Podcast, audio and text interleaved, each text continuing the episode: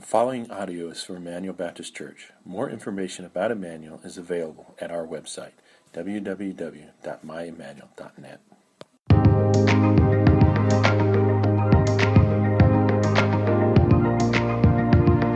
Holy Spirit has led to us uh, Jeff and Carrie House. And when you look in your bulletin insert there, you'll see that we've asked Jeff to serve as our pastor of adult ministries. And many of you don't know Jeff yet. I hope you'll get a chance to get to know him. But this morning, I've asked him if he would come and bring God's message to us. Would you give Pastor Jeff House a very warm welcome? Thank you, Jeff. All righty. Well, my wife and I are truly grateful that the Lord would allow us to have the opportunity to serve with each and every one of you here at Emmanuel. We're excited about it, excited about the ministry and what the Lord has for us, but also for Emmanuel as well. If you take your Bible, open up to Genesis chapter 5. Genesis chapter 5 is where we'll be at, just kind of a launching point. And we're going to be using our Bibles today. And so if you have a Bible or your um, electronic device, or uh, you could just uh, listen as we read along. Um, we're going to be talking about a couple different things today. You ever had opportunity to go on a trip of a lifetime or a vacation of a lifetime? Uh, we had an opportunity, oh, this was a few years ago. Uh, it was my grandparents' 75th anniversary, and all the family from, we have people that live all over the country, and we all came to one place, and by about 47 of us, and we spent three days there with my grandparents, um, just really just being thankful uh, for, for their life and their godly heritage that they had uh, given to each and every one of us. And it was one of those things that I would mark down as a trip of a lifetime. But the problem with trips of a lifetime or adventures of a lifetime is they're temporary. And uh, a lot of times it's hard to recreate those. Well, I'd like to talk to you just for a few moments and encourage you on a walk of a lifetime.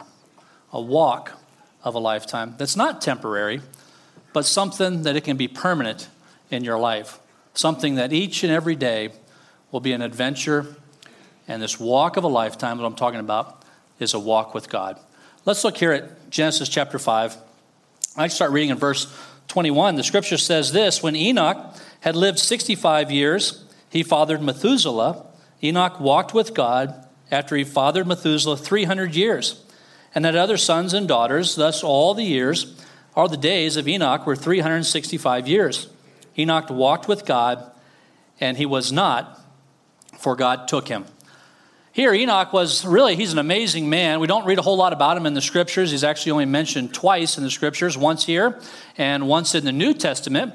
But what we find out about Enoch is speaks volumes to his walk with the Lord and his relationship with God. There's some kind of some special things, just some informational things we find out about Enoch. He was one of only two people in the scriptures where the phrase itself says that he walked with God. Now we know that there was many people that walked with God, had relationships. Think of the apostles and other people as well that believed in God. But for some reason, the Lord only mentions it twice. Here with Enoch, and then Genesis chapter six with Noah. It's also mentioned there that Noah walked with God. Enoch also he was one of only two men that the scripture shows us that never died.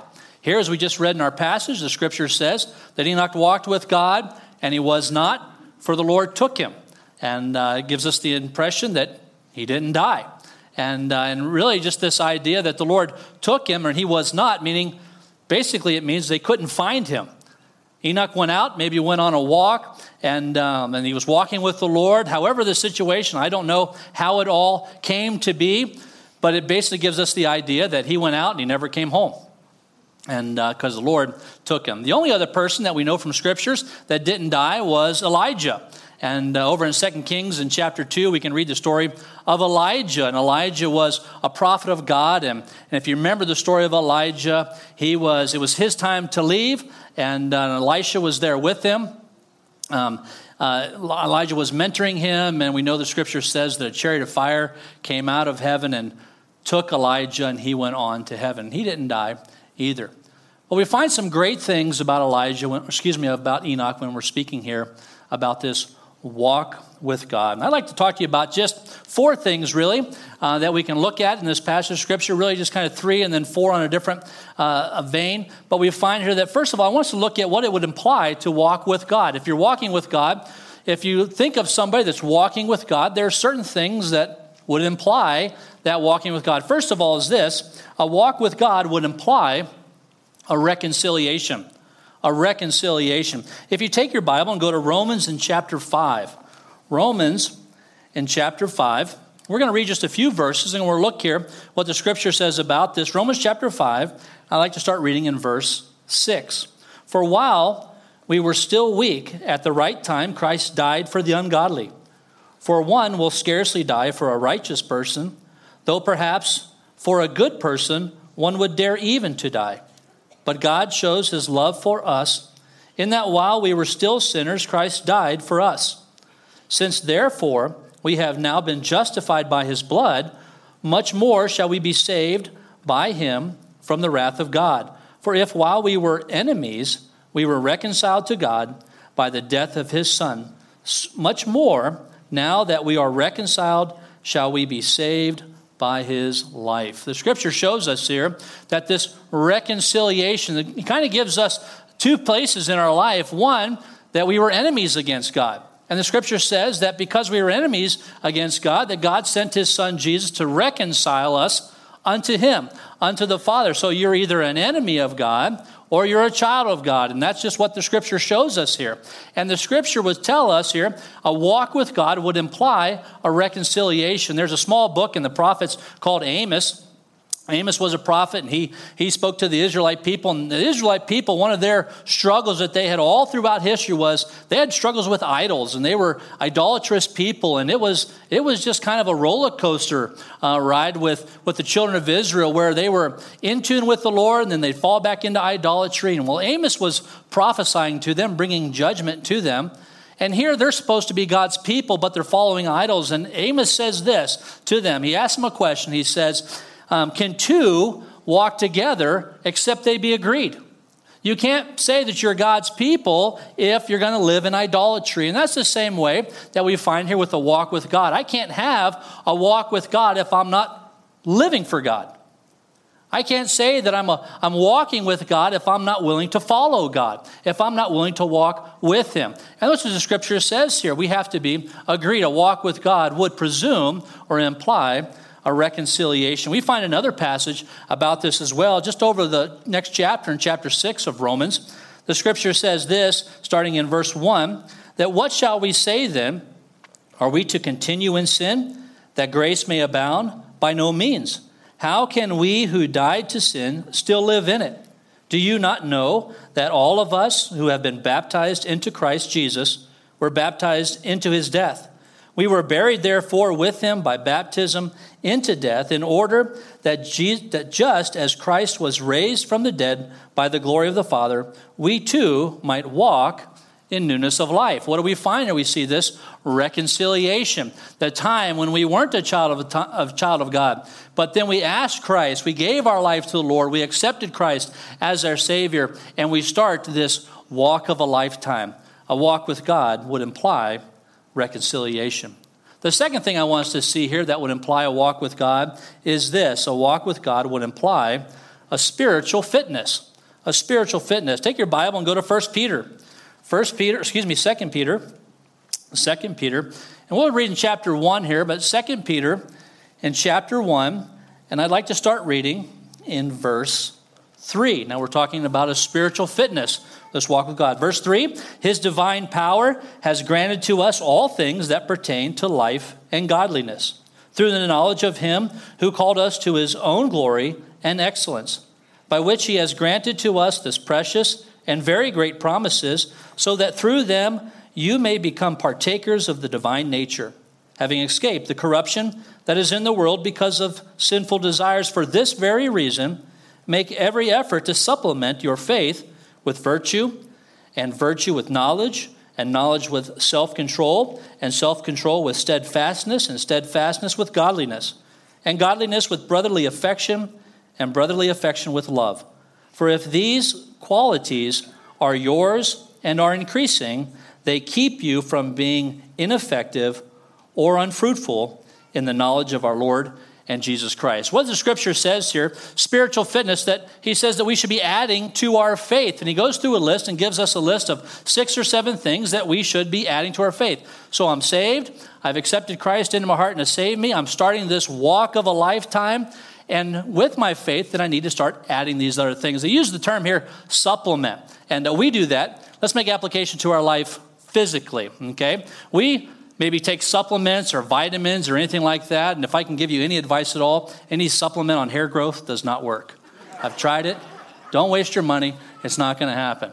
But we expect that if we exercise, we expect that if we're exercising in our physical life, that there would be a change in our life. I've got one of these watches. Uh, uh, maybe you have an iFit or or, uh, or, or Fitbit, I guess is what it's called, or an iPhone watch. Or, um, but what it does is it one of the things it does is it counts your steps. And right after I got it, I thought this was the coolest thing, and I would I would go home. I'd be really proud. I'd come home from a long day at work and I'd look at my watch and man, it showed 12,000 steps and I walked four miles supposedly.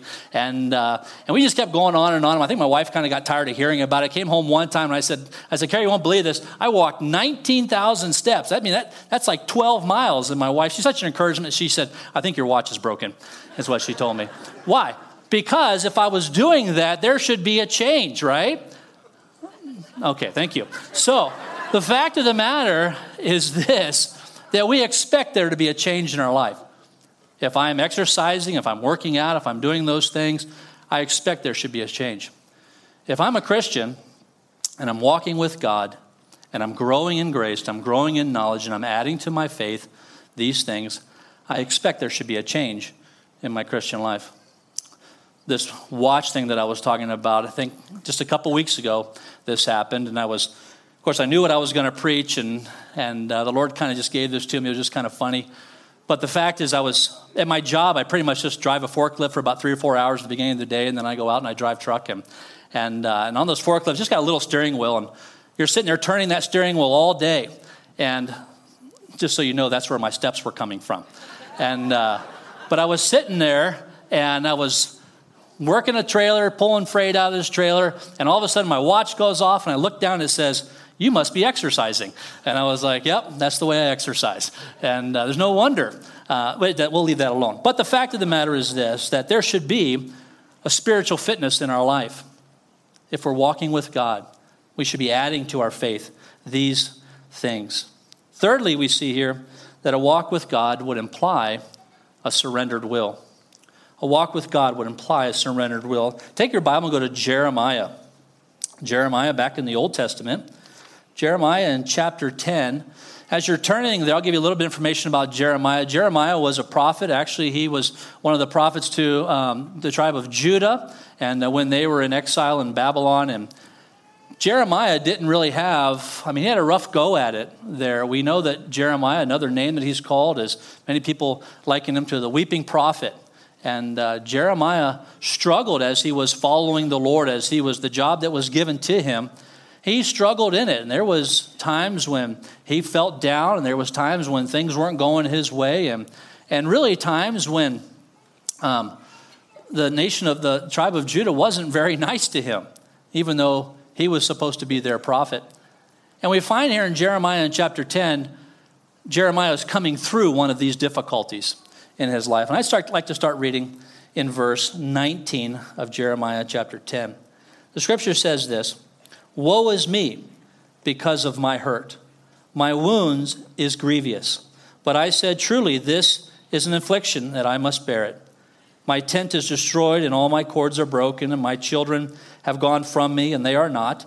And there is no, there is no one to spread my tent again, and to set up my curtains. For the shepherds are stupid and do not inquire of the Lord. Therefore they are not prospered, and all their flock is scattered. A voice, a rumor, Behold, it comes, a great commotion out of the north country to make the cities of Judah a desolation, a lair of jackals. I know, O Lord, that the way of man is not in himself, that it is not in man who walks to direct his steps. Correct me, O Lord, but in justice, not in your anger, lest you bring me to nothing. Jeremiah, you can almost tell in his heart just his sorrow that he had for the nation of Judah and, and for the people of Judah, for his and for his people. They were struggling. They didn't turn back to the Lord. It was judgment was coming, and here he was kind of found himself in some self pity as we read there in verse 19 as he says, "Woe is me," and he kind of goes through all of the problem that's that he's having. But he wants us to understand as we look here back in verse 23, he says, I know, O Lord, that the way of man is not in himself, that it is not in man who walks to direct his steps. Jeremiah says this Lord, I know that this might not have been the path that I would have taken, but I do know that this is your will for my life. Sometimes in our lives, as we on this walk of a lifetime, things might not necessarily turn out the way you think. There might be physical issues that come up, there might be financial issues, there might be family issues, whatever the situation might be that comes into your life, and you say, Well, God, I'm trying to do my best to follow you. I'm trying to do my best to have this walk with you. I'm trying to do my best to, to live right. I'm, I'm trying everything that I know to do. But Lord, it's your will. And sometimes the walk of the Lord would imply a surrendered will saying, Lord, I know, or this isn't easy for me, Lord, but I know that you know what's best for my life. I know that you love me. I know that you care for me. I know that you provide for me, Lord. I know that you protect me. And a lot of times when we get our eyes off of our problems and we can look at the Lord, it's easier to be surrendered to his will. Well, as we continue on here, what then would be the result of a walk with God. We looked at what a walk of God would imply, what it should look like. What then would be the results of a walk of God? Well, first of all, we see here that a walk of God should show some spiritual muscle growth. Just like we talked about before, if I exercise, there should be a change in my life the same way as my Christian life, as I live for the Lord and I'm walking with God and, and all those things. And there's going to be times in my life where my faith is going to be stretched and my faith is going to be, um, is going to be tested and it's going to be pressured. And, and the scripture tells us that we need to find joy in trials and in temptations. Why? Because those are the things that help our faith to increase. A spiritual muscle growth. Go back to 1 Peter and chapter 3. We were in chapter 2, or excuse me, 2 Peter and chapter 2, but I want to go to chapter 3 here with this point here. Chapter 3, I'd like to start reading in verse 14 of chapter 3. The Bible says, Therefore, beloved, since you are waiting for these, be diligent to be found in him, without spot or blemish, and at peace, and count the patience of our Lord as salvation. Just as our beloved brother Paul, who also wrote to us according to the wisdom given him, as he does in all his letters when he speaks in them of these matters. These are there are some things in them that are hard to understand, which the ignorant and the unstable twist to their own destruction as they do the other scriptures. You, therefore, beloved, knowing this beforehand, take care that you are not carried away with the error of the lawless people and lose your own stability, but grow in grace in the knowledge of our Lord and Savior Jesus Christ. We find here in this passage here, the scripture tells us that we are supposed to grow in grace. And the scripture says we got to watch out. We need to be stable. We would understand that as a Christian, as we grow in our Christian life, our faith should be increased. Not only that, but our beliefs and what we know about God, we should be able to build stability in our life. One of those things that we're not tossed to and fro with the difficulties that come into our life because why because maybe we've gotten victory in our life there are sins that maybe I struggled with years past, but I don't struggle with them anymore. Because why? Because I've been given victory over those things. I've seen God work. I've seen God work in my life, and maybe you have too. And you've seen that you've got these victories in your life, and through that, we would call that spiritual muscle growth. A time when you're, when you're growing in the grace and the knowledge, and through that, you become a stable Christian. There should be muscle growth. Secondly, we see here that we should be healthy in spirit. I'd like to read a passage to you Psalms chapter 43 and verse 5. David's speaking here, and David struggled a lot like Jeremiah did, and he struggled in his life. He was being chased by Saul and living in caves, and, and he just and he had a rough time. I mean, his son rebelled against him and really tried to take over his throne, took over his throne. I mean, David had a difficult life, and here he is he's speaking. I just like to read this one verse to you. Chapter 43 and verse 5. He says this Why art thou cast down, O my soul? He's talking to himself here. And why art thou disquieted within me?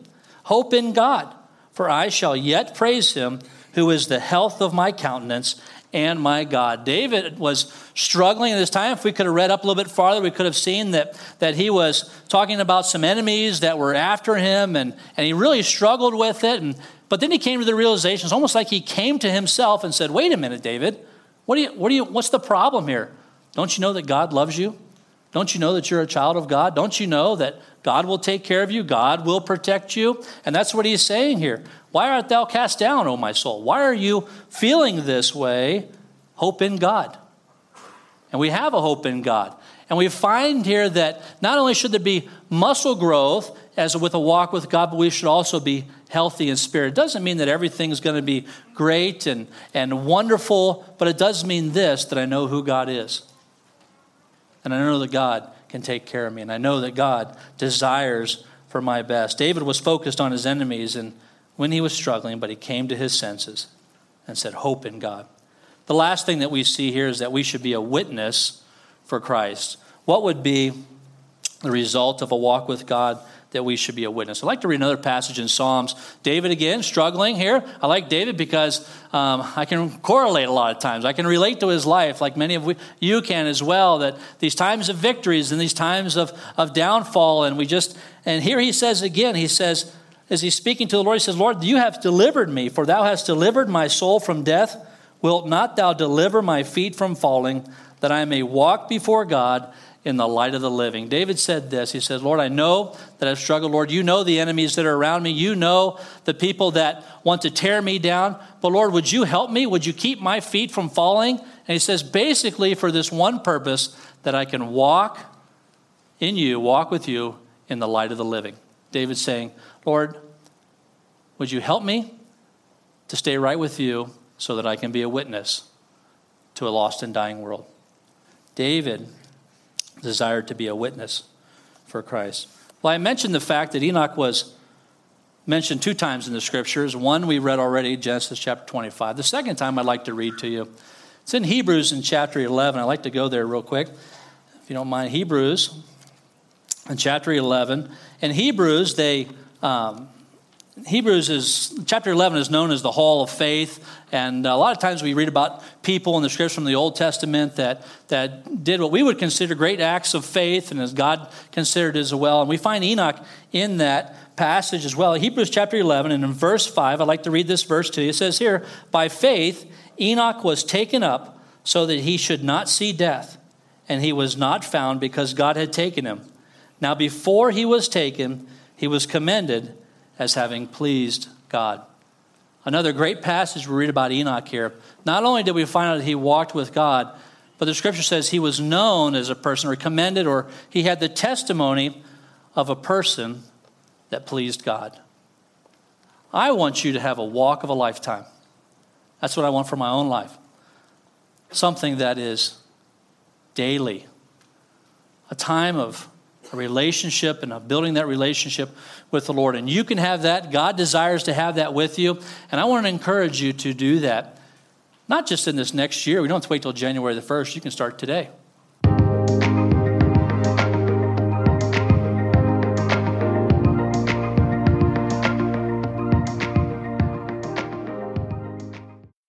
Thank you for listening to audio from Emmanuel Baptist Church, located in Billings, Montana. Feel free to make copies of this message to give to others, but please do not charge for those copies or alter the content in any way without permission.